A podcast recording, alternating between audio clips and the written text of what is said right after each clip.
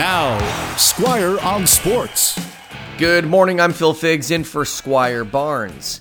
Well, it's seven straight wins for the Seattle Mariners.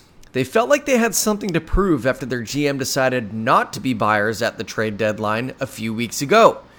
A convincing 14 2 win yesterday, and without their star outfielder and Julio Rodriguez, who ended up getting the night off.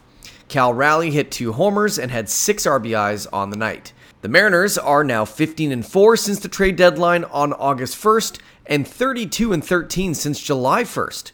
So why didn't the Mariners GM make some moves at the trade deadline to bolster this lineup? Well, by the looks of it, it sounds like the Mariners have everything they need to finish this season on a strong note. This stretch has gotten the M's back into the playoff discussion, which wasn't something fans were talking about two months ago.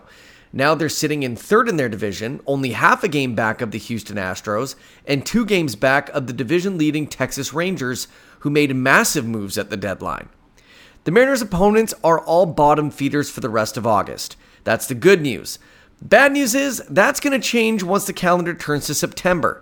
The final month of the season will truly test the Mariners to see if they can make the postseason for a second straight year, something they haven't accomplished since 2000 2001.